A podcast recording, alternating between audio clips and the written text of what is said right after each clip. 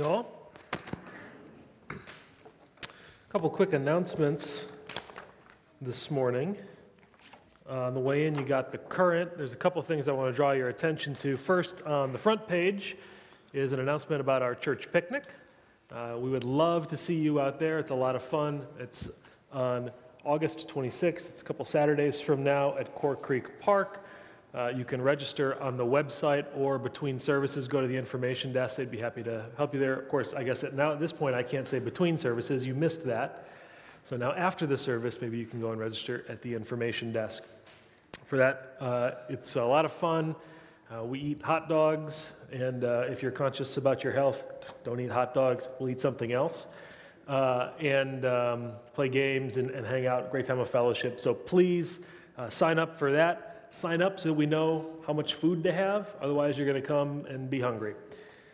And then on the back of the current, uh, at the bottom, uh, there's a little blurb for group leader orientation. That's next Saturday, August 19th.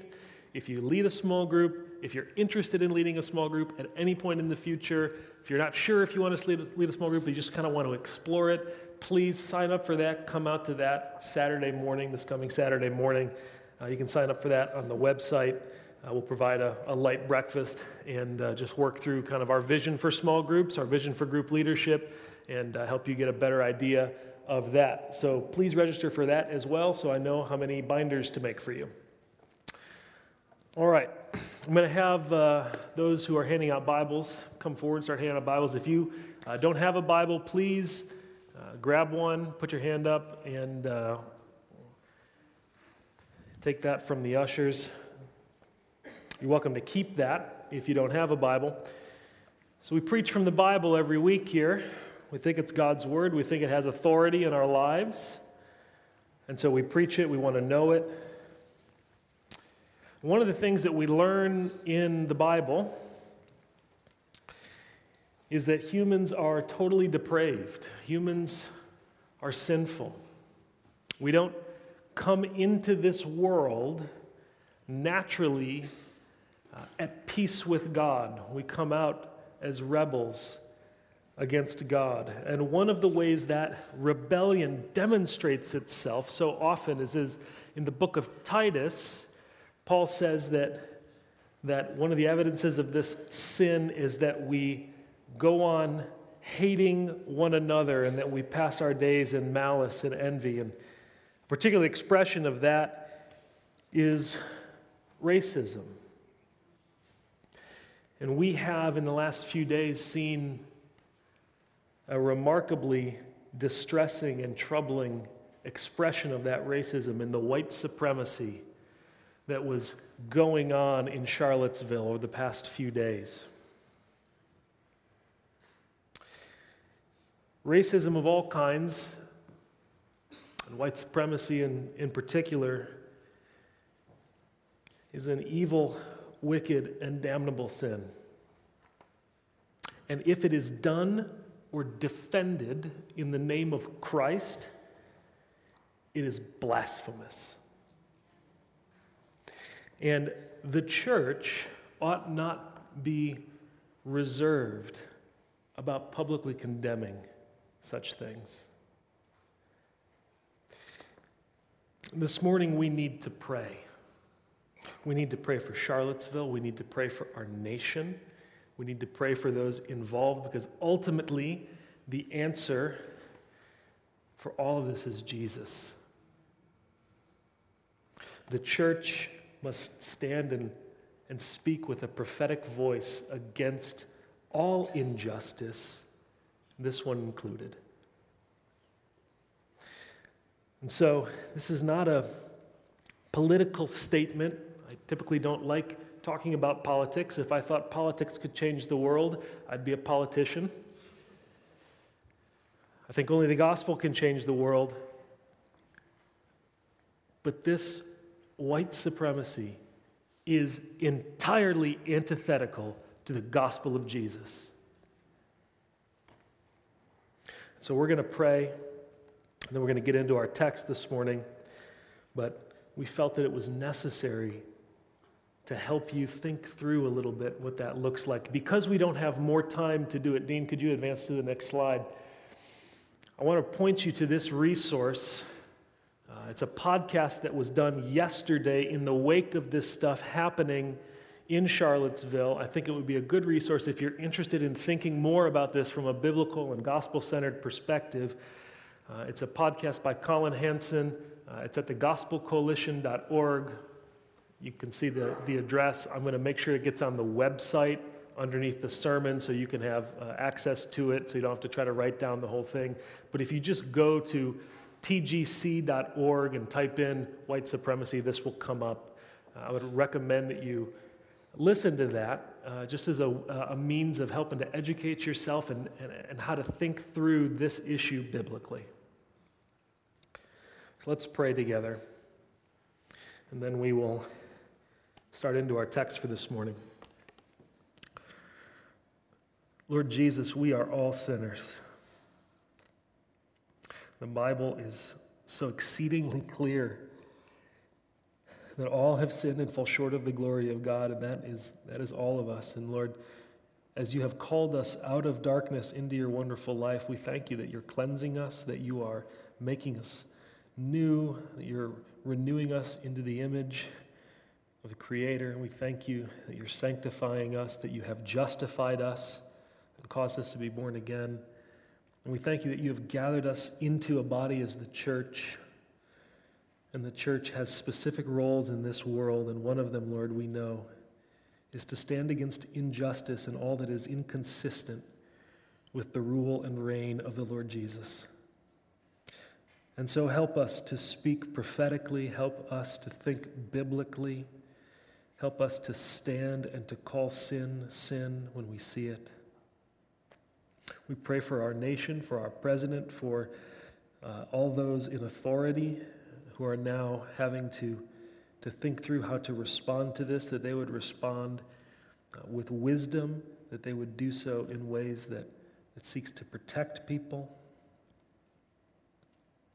We pray that you would stem the, the tide of racial injustice in our country. And Lord, we look forward to that day when Jesus comes and we are gathered around his throne, those of every tribe and tongue and people and nation, singing, Worthy is the Lamb who was slain.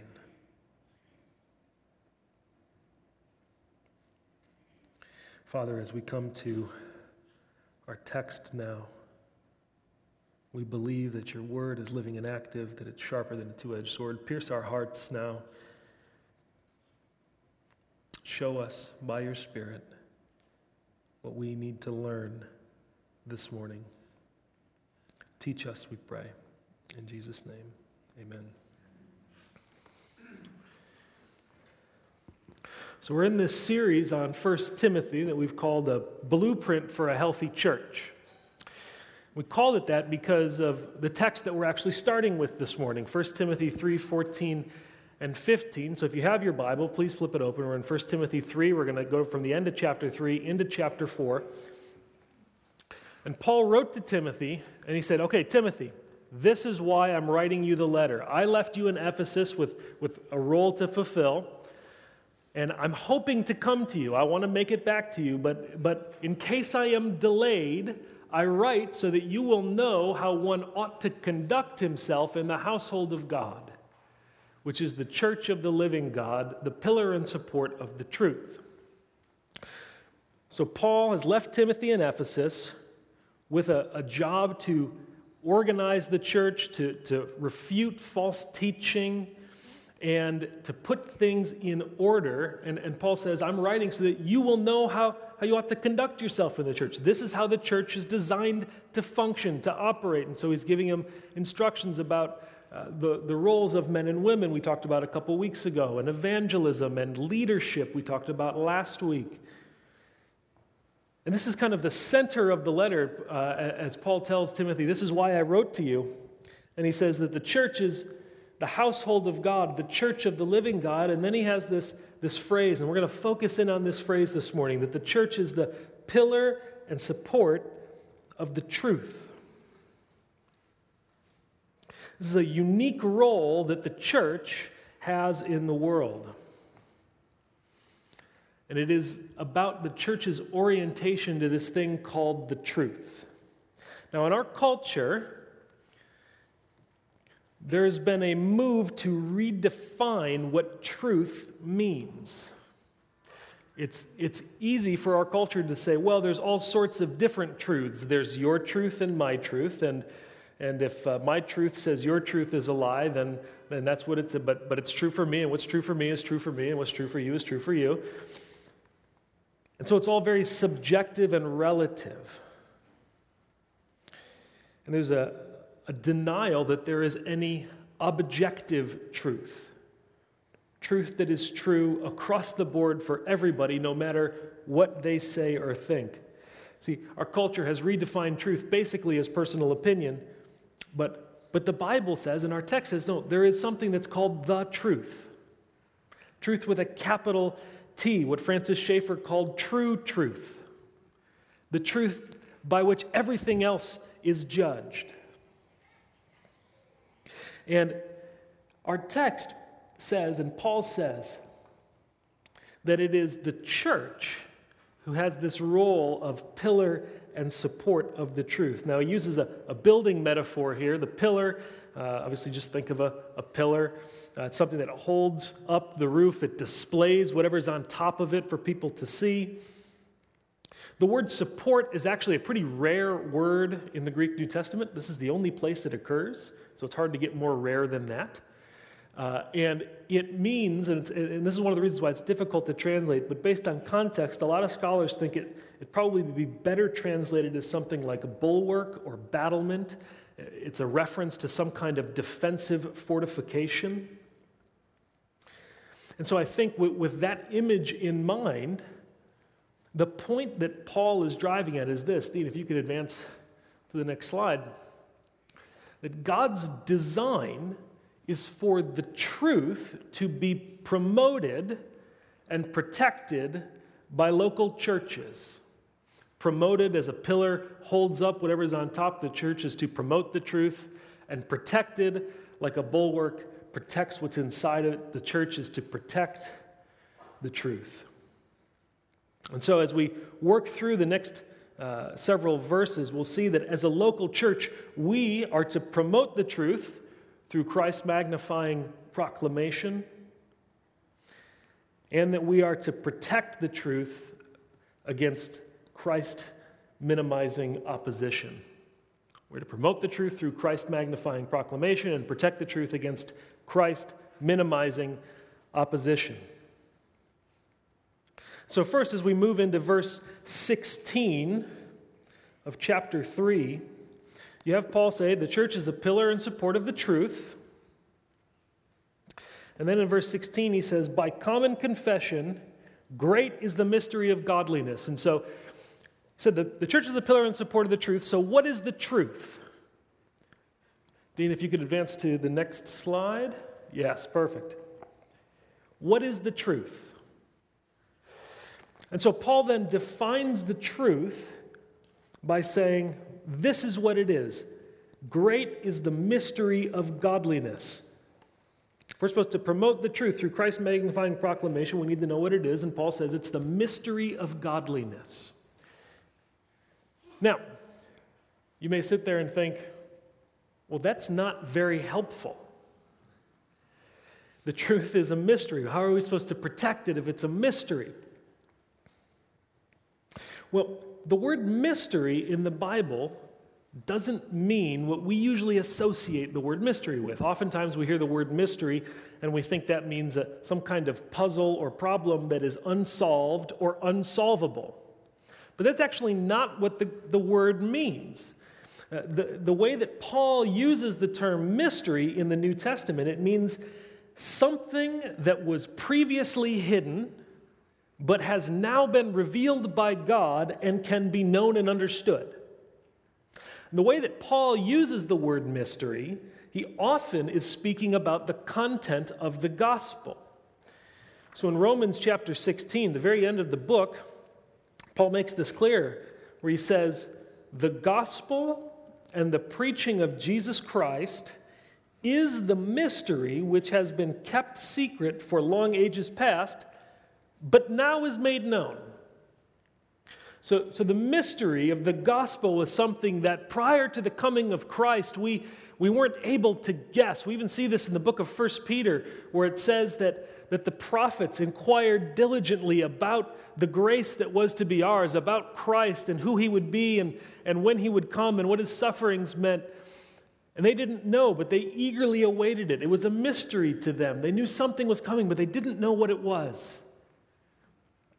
But now, in the coming of Christ, that mystery has been made known. It's made known in the gospel and the preaching of Jesus. And so, when we hear the mystery of godliness here, we're, we're simply thinking the gospel. The truth is the gospel.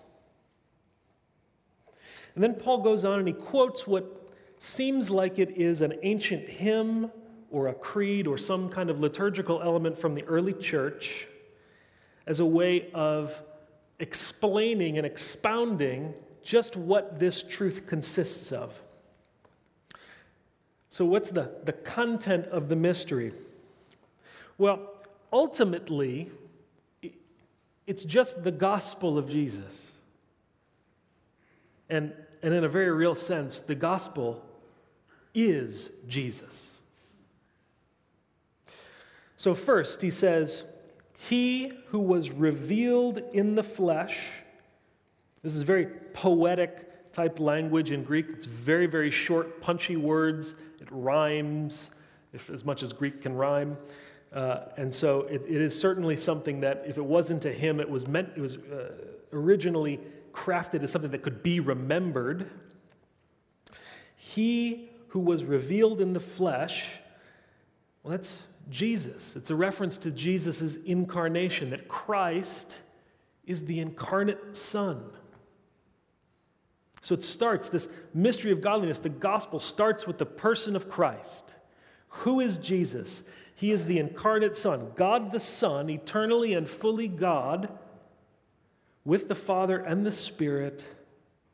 God the Son became man in Jesus of Nazareth, fully God fully human. And in Jesus, the invisible God has made himself visible. He revealed himself in the flesh. It starts with the incarnation. Who is Jesus? And then Paul says, he was vindicated in the Spirit, or probably better, he was vindicated by the Spirit. So he moves from the incarnation now to, to the resurrection and the work of Christ. We see that in this, Paul is teaching that Christ is the sufficient Savior. See, the resurrection, this, this happens often, I think, when we talk about the gospel. The resurrection is kind of like an afterthought. We are in a, a hurry to get to the cross, and then after the cross, we kind of peter out and forget to tell people that, yes, Jesus is alive. He came back from the dead. But why is that important? We're, we're, we're certainly able to say, well, it's important that Jesus died because he died for my sins, he took my punishment. But why does the resurrection matter? The resurrection is a vindication of Christ. It's the proof it's the vindication that all that Jesus said about himself was true. It's a demonstration that his death as a substitute for sinners was entirely sufficient to pay for sins. As we so often talk about here uh, when we preach the gospel, Jesus said, It is finished. There's nothing more that needs to happen. And the resurrection is proof. The resurrection is proof that his death was entirely sufficient to pay for sins, and God raised him to life as a demonstration. So Christ is the incarnate Son, and he's the sufficient Savior, and he's also the risen Lord. The next phrase that Paul says is, He was seen by angels. This is also probably a reference to the resurrection, but more specifically to the way that Jesus appeared after the resurrection. Uh, it could mean uh, he was seen by the angels who were at the tomb uh, when he was raised from the dead. It could mean, because the word angels in Greek also means messenger and can be used of human messengers, it could mean that what this is referring to is that Christ was seen by his apostles, those who would be the messengers of the gospel. The word seen is actually, the, the, the, form of that word is almost exclusively used in Paul's letters as a almost like a technical reference to those who saw the Lord Jesus. So, regardless of whether it means by angels as angelic beings or messengers, meaning the apostles, the point is that Jesus was seen. His resurrection was followed by appearances. And the bottom line is that Jesus didn't sneak back to heaven. He didn't come out of the tomb and, and steal out in the night. He was there for 40 days. He showed himself with many convincing signs and proofs. And he walked and talked and ate with the disciples numerous times. And Paul says in 1 Corinthians that he appeared to up to 500 people at once.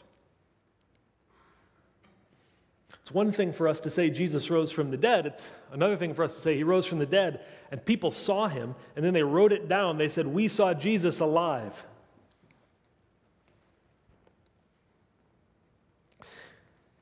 then Paul goes on. He was proclaimed among the nations. And this makes me think that maybe that, that previous phrase, seen by angels, is a reference to the apostles because the very next thing he says is that Jesus is the, the subject of proclamation. The apostles and, and all who follow in their footsteps, including us, were commissioned to proclaim the news of what all of this has just said that Christ is the incarnate Son, that he has come as the Messiah, that he died as a substitute for our sins and made full and sufficient atonement for them, and that he rose from the dead as God's verification that his work was completely acceptable and finished. And he appeared a, demonstration to us that everything that he said is true. And so he was commissioning his apostles that forgiveness of sins and repentance be proclaimed in his name. The church's commission is to proclaim and preach Christ. If you look in the book of Acts at the early sermons, you see examples of how the apostles preached the gospel. They never quite preached the gospel in the same way. They start in different places. But ultimately, the focus of all of their preaching is the person of Jesus. When Peter went to Cornelius in Acts 10, Peter starts preaching the gospel and says, You know that this man, Jesus, you know of Jesus. When he, when he starts preaching in Acts 2, this is Jesus. In Acts 5, uh, Peter and the apostles are, are said that they, uh, it said of them that, that they were in the temple courts and they would not cease preaching the Lord Jesus. For the apostles, preaching Jesus, preaching about Him, His person, His work, that is the content of the truth that they are proclaiming.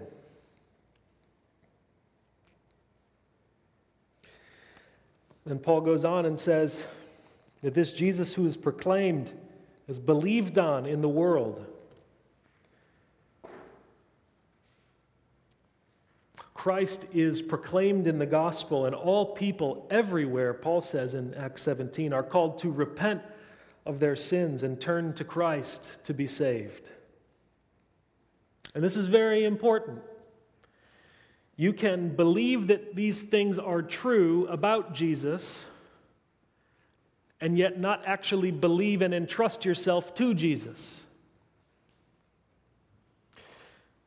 Martin Luther once was asked what was the difference between him and the Pope. If you know anything about Luther, there was a lot of things different between him and the Pope, but But the person challenged him and said, But you both believe the Apostles' Creed. And Luther said, Yes, but the difference is that I believe it's true for me. There is a personal appropriation of what Jesus has done that is necessary for every person. Nobody gets grandfathered in. You don't get automatically stamped with a ticket to heaven when you're born to a Christian family or when you get baptized or anything like that. You have to come to Him in faith, believing that He is who He said He is, and entrusting yourself to Him, not relying on yourself and your works, but relying on Him and His works. So I wonder if you've done that. Have you trusted Christ? Christ is God incarnate. He lived a perfect life. He, he died as a substitute for your sins. But he was raised from the dead, which shows that there's nothing else that's necessary for God to forgive you. He appeared and he commissioned the church and all Christians to preach that he is the one who's been appointed to judge the living and the dead, and that forgiveness of sins is available in his name. If you will cease trusting yourself and start trusting in Jesus. Will you do that this morning?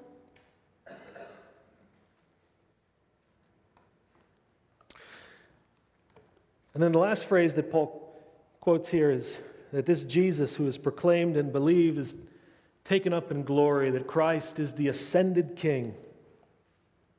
As you get to the end of this and you say, oh, yes, sure, he was, he was born, he became a, a man, he died and was resurrected, and, and he appeared, and, and then people proclaimed him, and they leave him. Well, where's Jesus now?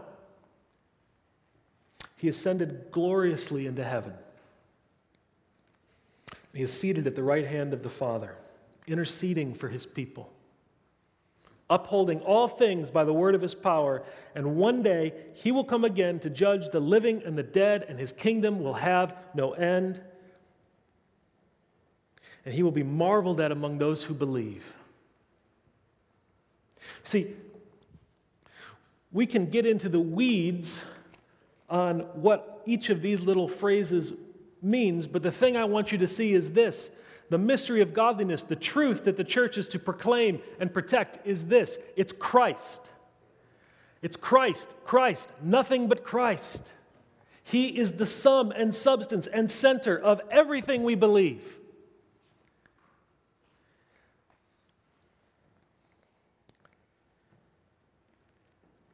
And that's why we say that we are to promote the truth through Christ magnifying proclamation.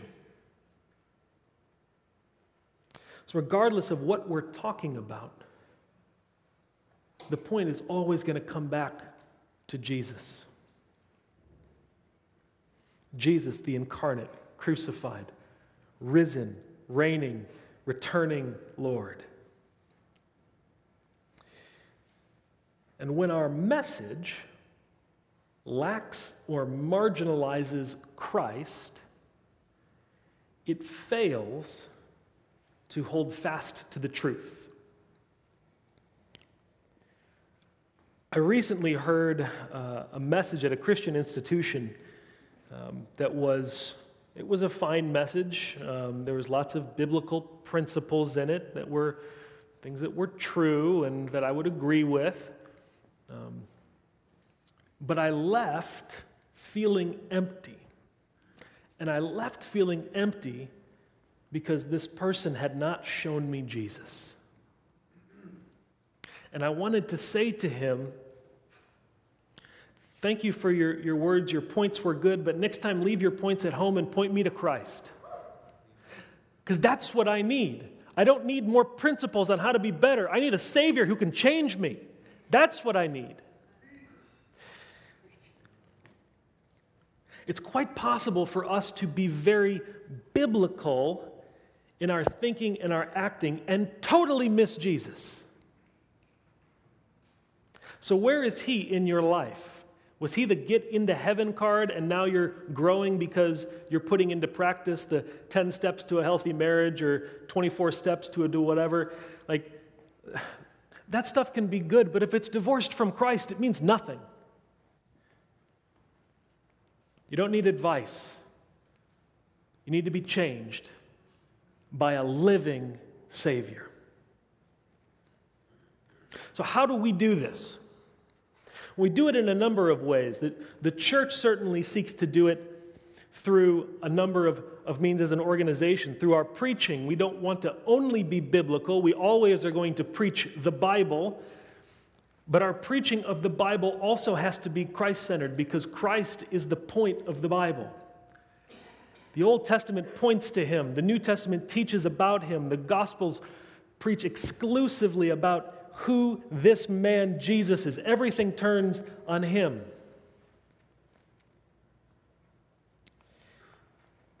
Our kids' ministry, if you go downstairs, they're using a, a curriculum called the Gospel Project that is spectacular. And it is, a, it is actually a very profoundly robust biblical and theological story of the, the Bible from start to finish. And every lesson Every week, the kids are learning not just what the Bible story says, but how it points them to Jesus. Jeremy does this in our youth ministry. We want, our, we want our, our small groups and our studies to do this, to be focusing on Jesus, who Jesus is, how Jesus is changing our lives, how we, as we gather together and speak the truth to one another in love, how we are pressing one another to become more like Jesus. This is one of the reasons we're doing this study, How People Change This Fall. And regardless of what you, you think about it, I want to assure you that the point of that study is about how to orient the entirety of your life around Jesus and His Word and His work. Because it is in doing that that we really can change. And how to help others do the same. Now, how do you promote the truth? Well, certainly we want to through evangelism, through a faithful speaking of the gospel to other people that they might come to repent and believe and, and trust in Jesus. But I also want to challenge you in your personal conversations and relationships with other people, with other Christians. What do those relationships look like? What do those conversations look like? How intentionally Christ centered are they? When you come into fellowship with other people, do you even acknowledge that the thing that draws you together is that you're both in Christ? Now, this is not uh, an ad for an over spiritualization of all your relationships where all you, you say is, Oh, so glad we're in Christ together, brother. Let's have this be all we talk about. That's not, that's not what I'm saying. I'm saying is, is there, is there anything that happens in your relationships with other Christians where, where you guys are intentionally asking one another, like, is Christ precious to you? Are you being daily more assured of your salvation because of the promises of God in Christ? How, is He challenging you to grow? Where are places that you need to grow in Christ likeness? What are truths that you need to embrace? Is that what our community is like? Or do we just kind of play at community? Where we get together, and because we're sitting in a group, we can say we're in community, but ultimately the group is more like a bunch of people going like this like, hey, it's cool that we're all here. I don't want you in my stuff because that's my thing.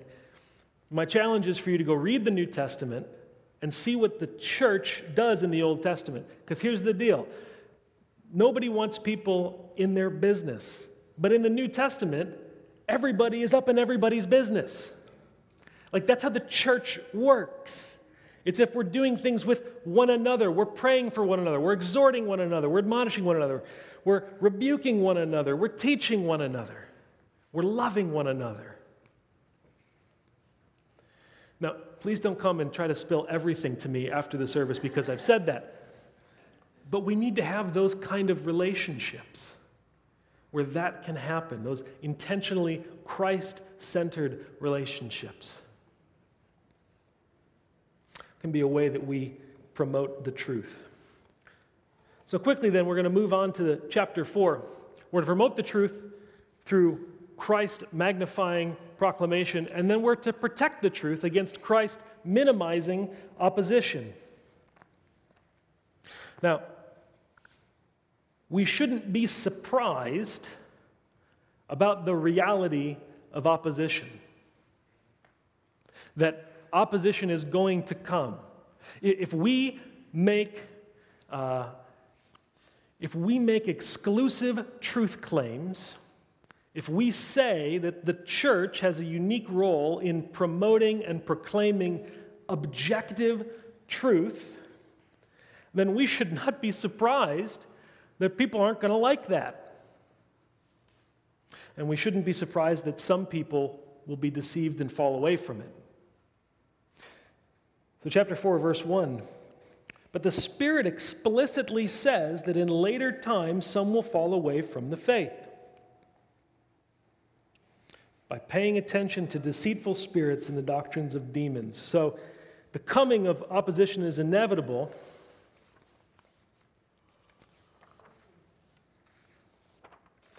And the cause of opposition is spiritual. See, in verse 2, that the thing that leads people to fall away, to oppose the faith, the truth, is that they are paying attention or following deceitful spirits and the doctrines of demons. Our fight is not against flesh and blood. It's against rulers and authorities in the heavenly places. And this is what Paul says in his letter to the Ephesians, to the same city. He reminds them this is a spiritual war, and we have a spiritual enemy. And these deceitful spirits that people are following after are fallen angels, the agents of our adversary.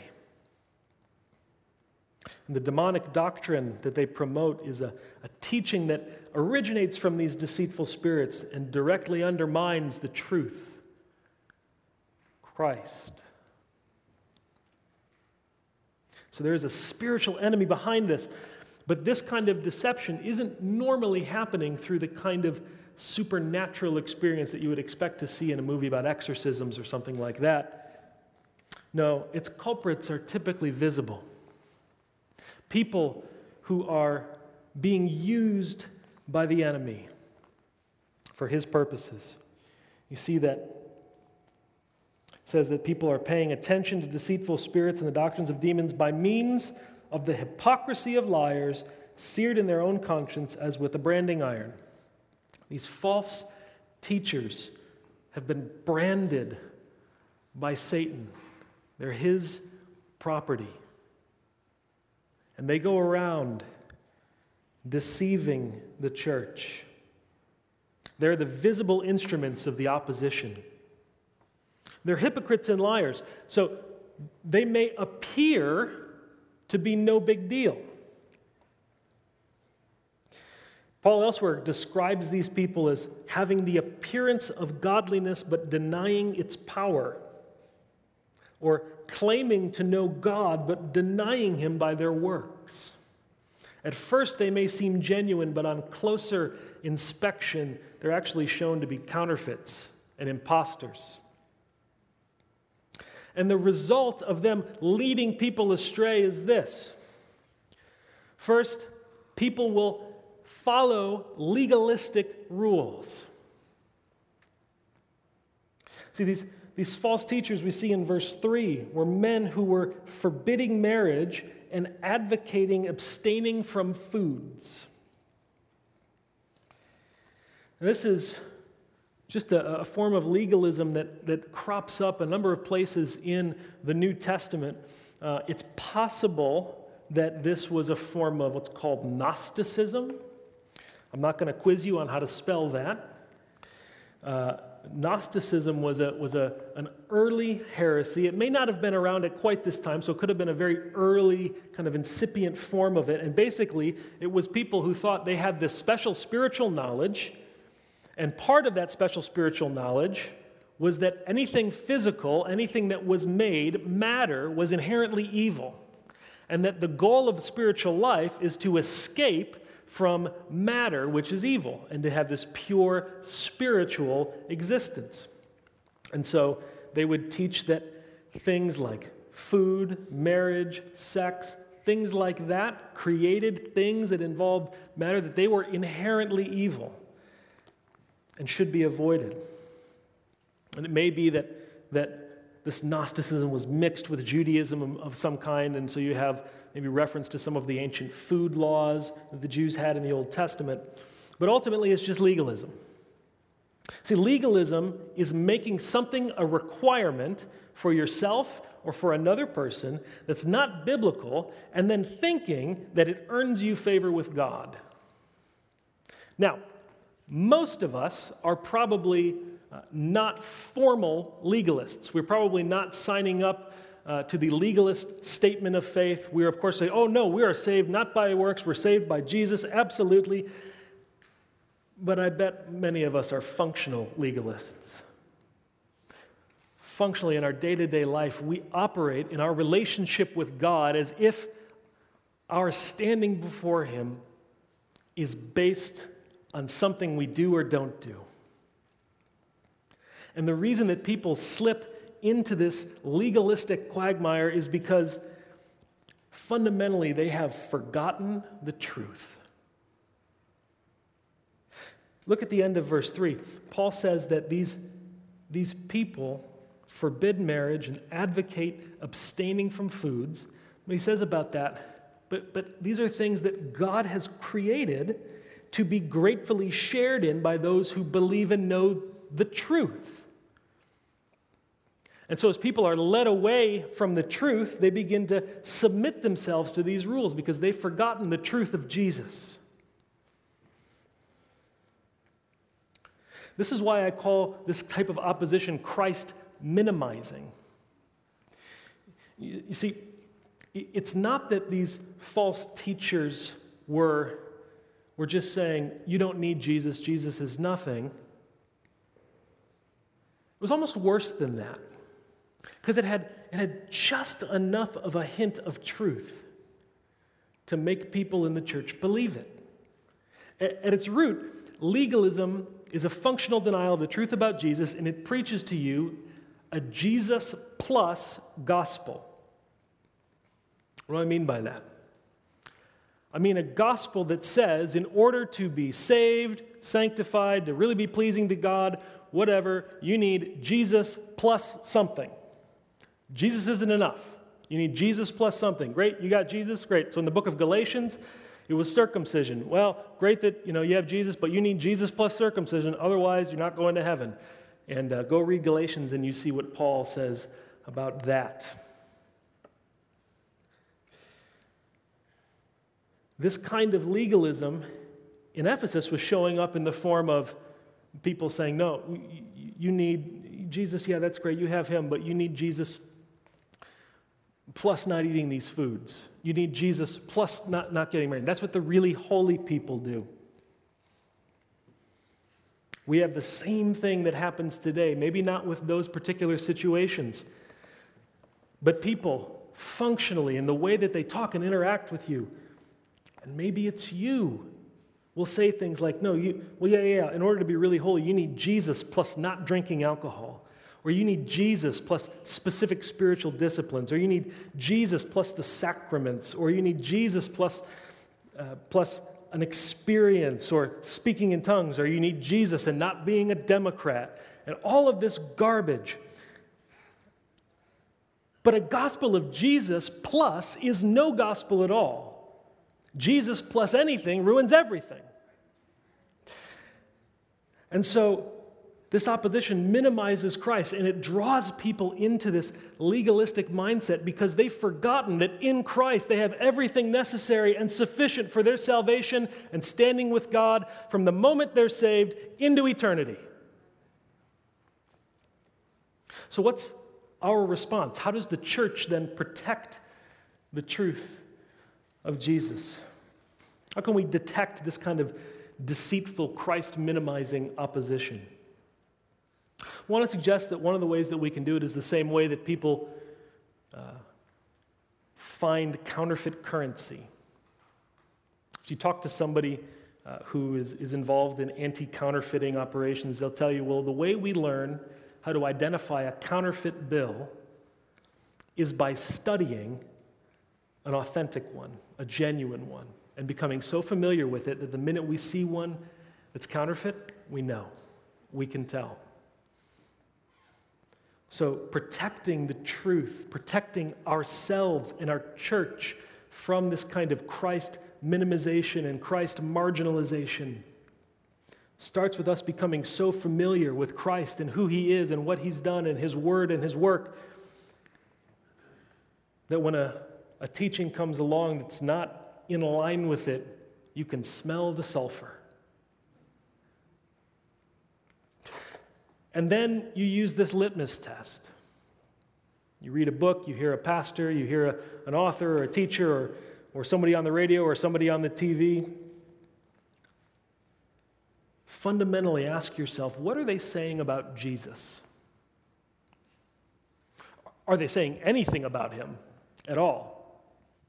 And if they're not, that's where you can cut and run. But if they are saying something about Jesus, what are they saying?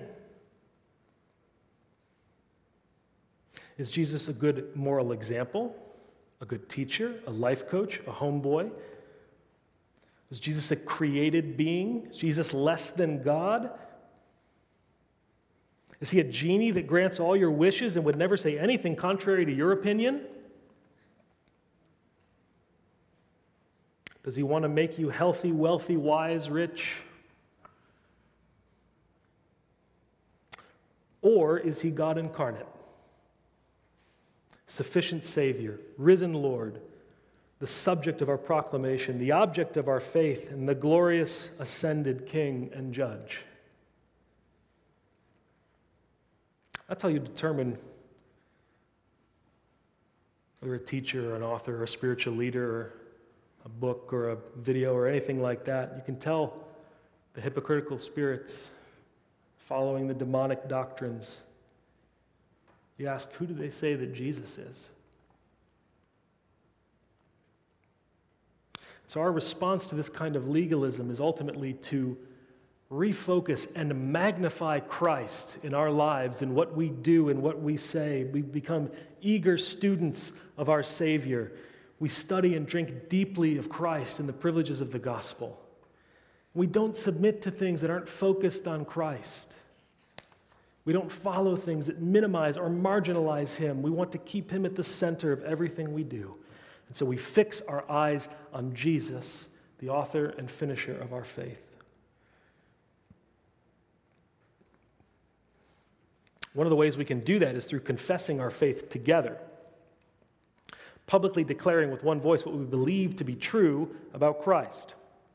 And this morning we're going to read together uh, a, a confessional statement. It's called the Ligonier Statement on Christology as a sign of our shared belief and as a means of orienting our hearts toward what's true about Christ. So please stand and we will read this together.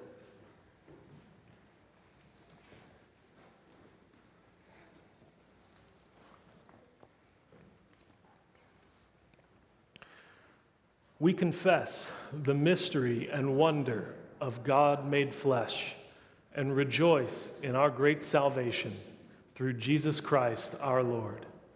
With the Father and the Holy Spirit, the Son created all things, sustains all things, and makes all things new. Truly God, he became truly man, two natures in one person. He was born of the Virgin Mary and lived among us, crucified, dead, and buried. He rose on the third day he ascended to heaven and will come again in glory and judgment. For us, he kept the law, atoned for sin, and satisfied God's wrath. He took our filthy rags and gave us his righteous robe. He is our prophet, priest, and king, building his church, interceding for us, and reigning over all things. Jesus Christ is Lord. We praise his holy name forever. Amen. You pray with me. Lord Jesus, we do worship you and proclaim you to be God. We thank you, Lord, that you took on flesh to ransom us, that you have given a totally sufficient substitution for us, that you rose from the dead to grant us new life, that by your ascension you stand before your Father interceding for us, upholding everything by your powerful word. And we thank you, Lord, that you will come again and that we who believe will marvel at you. And so, Lord, as we wait for you, please satisfy us with your love and the all sufficiency of Christ. Make him more beautiful, more precious, and more satisfying to us. We pray in Jesus' name. Amen. God bless you. Have a wonderful week.